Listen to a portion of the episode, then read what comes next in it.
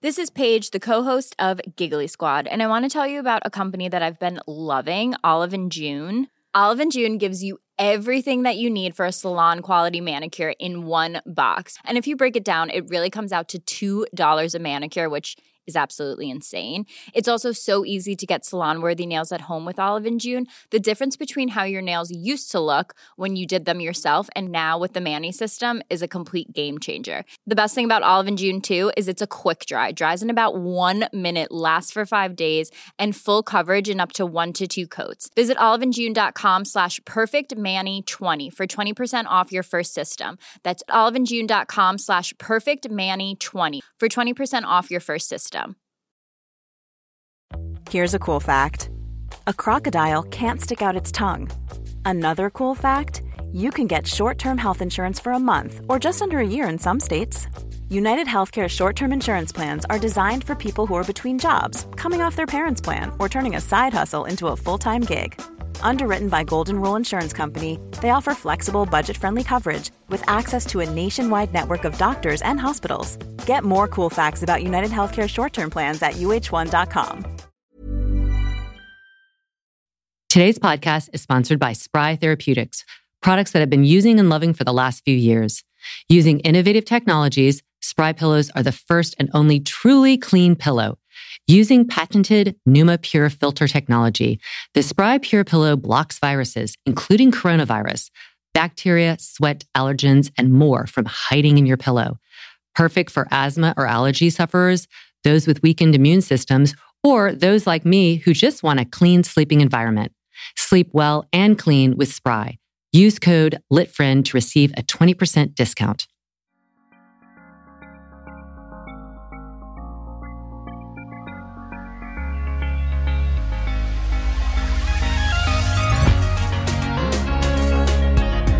Good movement, and welcome to Redefining Yoga, a lit yoga podcast, which is designed to investigate all aspects of the modern evolution of yoga from my background as a physical therapist and lover of movement. My mission is to help everyone find freedom through smarter and safer movement patterns so together we can be uplifted, benefiting all beings. Welcome to Monday Motivation. Today's motivation is lessons from nature. I love this quote that I read recently that I've read before, but it made me really ponder what we can learn from nature. And the quote is Nature does not hurry, yet everything is accomplished. Lao Tzu. So I made an acronym to help us all think about ways we can learn from nature. Of course, it is the acronym for nature, and it starts with N. Noticing. How do we notice more, pay more attention? We're in such a hurry in our life. We think of this time that we have on earth as very linear, and we have to get from point A to point B to point C. And when we don't do it in the time that we want to, it feels like we're not accomplishing, we're not getting success, or we're not achieving. And a lot of it is our inability or the lack of practice we sometimes have in just paying attention and noticing, noticing our surroundings, noticing our tendencies, how we might push and pull to get what we want. Whereas nature always seems to just notice and fine tune in small amounts, whether it's you know, here in New Jersey, it'll become spring like sometimes in February. And I'll see the buds on trees right outside my window, and they will begin to want to bloom because they've noticed the change in the temperature. And I think, oh, I hope they're going to be okay. And then, you know, the temperature dips again and they contract. So they're paying attention to the surroundings, they're getting the messaging. And sometimes in our endeavors, we tune out everything and become like go down a rabbit hole, you know, whether it's in work or in life or with a problem trying to come up with a solution. We get very one tracked. And so if we can be more like nature and notice and fine tune And going out in nature does that. We feel the calming sense of presence by just taking a walk in the woods. is because we're surrounded with this serenity of this, as he mentions in the quote, of this not being in a hurry, not everything is going to get accomplished, but there's not a, a frenzy about it. And if we notice perhaps our own tendencies, our behavioral patterns, our reactions when people or situations aren't responding in the way we would like them to, we can be, more like nature and fine tune to that and create that grounded calmness that nature gives to us.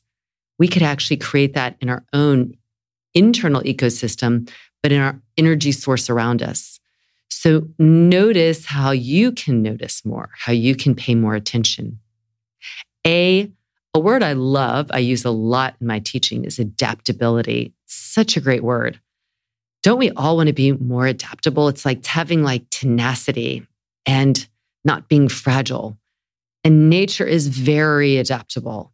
If we look at the changes in the seasons, if we look at all that, and nature is always trying to find that balance. It's man that need, that disturbs nature's balance. When I moved here 25 years ago in New Jersey, I had never really seen deer eh, a lot in North Carolina. Even though they're there, they there was just more land for them to be in. But New Jersey is a much more concentrated, densely populated state. And so all of a sudden I started seeing deer, you know, in neighborhoods, on streets, of course, in the woods. And I thought, wow, this is amazing. And yet it's not really that amazing in some ways because we've taken over the land that the deer were just roaming in freely. And of course, the predators that hunted the deer and kept the populations um, imbalanced are not around either. They've been pushed out over many, many years. And one of the solutions that New Jersey, along with other states, came up with was to have this culling program. And culling is just kind of a nice word for killing. You're killing the deer because they are in the way. You know, they're they're the problem. They're creating traffic accidents. They're eating gardens, on and on and on. So, you know, the response was to kill them. And they had been doing that. You know, they hired this outside company to come in and cull in many ways, uh, not just by shooting, but by uh, dropping these nets and then coming in and and sh- and killing them at point point range. It's just it was a really horrible thing to learn about. And I went to town meetings about it. And it was just this fight with nature. You know, this was the solution instead of thinking like some other areas in the world coming up with like how you would do birth control and and so that there wouldn't be as many deer but the thing is they would kill the deer but then the deer would come back because that's how nature operates. It's always striving to create this balance. And so we humans kind of wreck that balance. And it not just with, you know, the animal and human relationship, but in our own lives. We really we overwork and underplay. I think that's a big one. We don't take time to just be, to just feel, but kind of rub down the feeling or block it. And so adaptability is easy for us to practice if we have the willingness, how we can be more adaptable to living with other people, with other beings, with living with nature and not, you know, destroying it. So adaptability is our own responsibility within our life, within our house, our living, our dwelling, our behavior to be adaptable, to not be the one that's overruling everything, you know, taking charge and running running things to the ground. And that ability to be patient, that we're not stressing out over something being done or something happening, but instead trying to be adaptable and to be able to change. You know, so for instance, one of the things they did was they asked people to slow down when they're driving at night, pay attention. They put little lights on the sides of the roads that would reflect into the car lights so that the deer would have more of a chance of not running into the road. I mean, that's a very minor, minor change that takes some money from the township And that takes some awareness from the people. And of course, accidents happen, but it's like we need to be adaptable. And that's just a small example. We need to be adaptable in a lot of ways to make things more balanced for ourselves and others around us. T, timing. Timing and consistency. When we practice living with this determination to, to be present, to be adaptable, to be content and not rush, we become more consistent and less random. We become more patient and less hurried. We become calmer and less chaotic. The timing, too, I remember reading a book about taking kind of reframing time again, that it's not linear, but there's cycles to it. So if you're in a cycle where you're feeling unproductive, where you're feeling down, low energy, know that it's you're you're not going to stay there. And that's where the consistency and practicing living, having the tools that can help you when to bounce back a little bit quicker when you are feeling low, when you are feeling uninspired, when you're feeling deflated. And that could be just from being unhappy or it could be from not accomplishing things. Often those go hand in hand, not having the things you think you need, and also just reflecting on what it is. So all of this, the timing in your life, how are you how are you spacing that out? Like if you are having a low day, let yourself have that and don't feel like you're losing out by allowing yourself to those feelings to come up and to sit with that and then know with having your practices in place whether it's a movement practice meditation tools of reaching out to other people and telling them how you're feeling all those are kind of elements of timing and being consistent so that we can live in this state of calmness, like nature, you know, not rushing, not rushing, and not being frustrated when things don't go our way, because inevitably they aren't. You, understanding that we are a small speck. I mean, really, we're such a small speck, not only in the, in the framework of history, but even on the earth. You know, we are small specks. And that can be humbling. And I think it's important. And that's why going out in nature can be so humbling because we are, we're so small in so many ways. And yet we matter in the collective. And if you look at nature for examples of that, we see how all these different elements in nature work together and rely on each other. And even if the individual, like a bee, for instance, might seem small, but flowers rely on the bees and they work together. You know, the bees spread the pollen and they rely on each other um, shade trees and fauna work together. All of these elements. And again, when we try and balance out living with animals and humans and not, and we haven't done a really good job of this as humans, but it's never too late. So we can recognize on the one hand, with great humility, how small we are. And that doesn't mean we're insignificant, but it means that we aren't, you know, the center of the universe by any means but we are part of the wheel. We are part of the collective energy. And so we matter. And even when we feel less relevant, come back to that. Come back to that feeling of, that's when again you go in nature and all of a sudden you can feel, ah, you can feel it. The source energy around us, that nature, light, aliveness of plants, all being part of this world. R, radiate, don't race even in the harshest winters. Think about it. A plant could shrivel and die very easily because of the harshness. But because it's adapted, it survives and then later will bloom. And if we look at that as a great example of how we can be as well, in these moments where we feel that there's just a heavy harshness around us, if we continue to be strength, to continue to have our practice in, in place, to continue to be part of this collective, we're not going to shrivel. We will survive and we will bloom, but we can do it just in the right time. We don't have to push it. Again, just like he says, nature doesn't hurry, yet everything is accomplished. So recognizing that radiating, but not racing, we want to radiate that energy that energy from ourselves, that energy toward others, that energy toward the collective. So, how in your life can you better project energy when you're feeling a little bit diminished instead of worrying and being frantic about getting something done?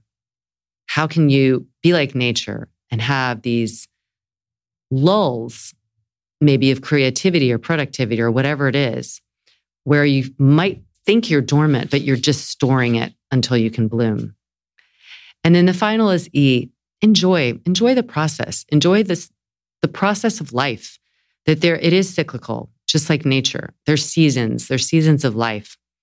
And wouldn't it be boring if we just, you know, had our everything lined up and we did this and checked the box and got it done and went to the next thing? That's not exactly how life is set up. So that feeling of adaptability to be able to bear the seasons with grace and with tenacity and to know that you know we too will get things accomplished but we don't have to hurry to get it done if we hold the line so to speak if we know that our center is strong that we can be adaptable and that we also can learn from nature can return and learn from nature over and over again how to be present how to notice, how to pay attention.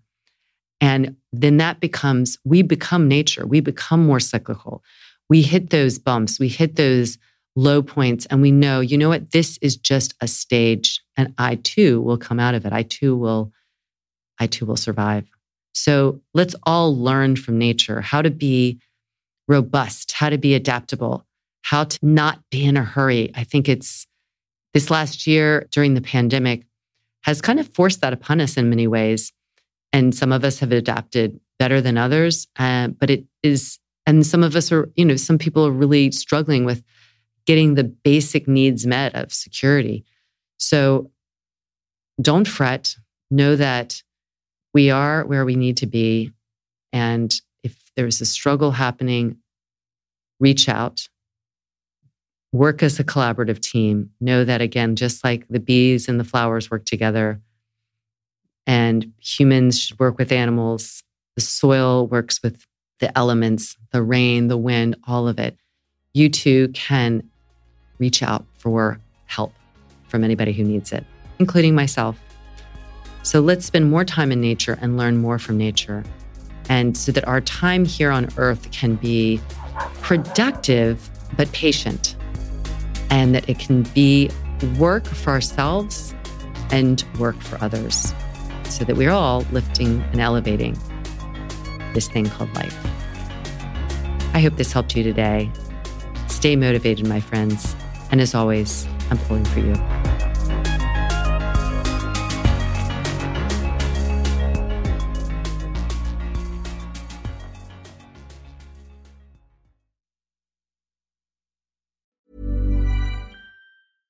Imagine the softest sheets you've ever felt. Now imagine them getting even softer over time. That's what you'll feel with Boll and Branch's organic cotton sheets. In a recent customer survey, 96% replied that Boll and Branch sheets get softer with every wash. Start getting your best night's sleep in these sheets that get softer and softer for years to come. Try their sheets with a 30-night guarantee. Plus, get 15% off your first order at bollandbranch.com. Code BUTTERY. Exclusions apply. See site for details.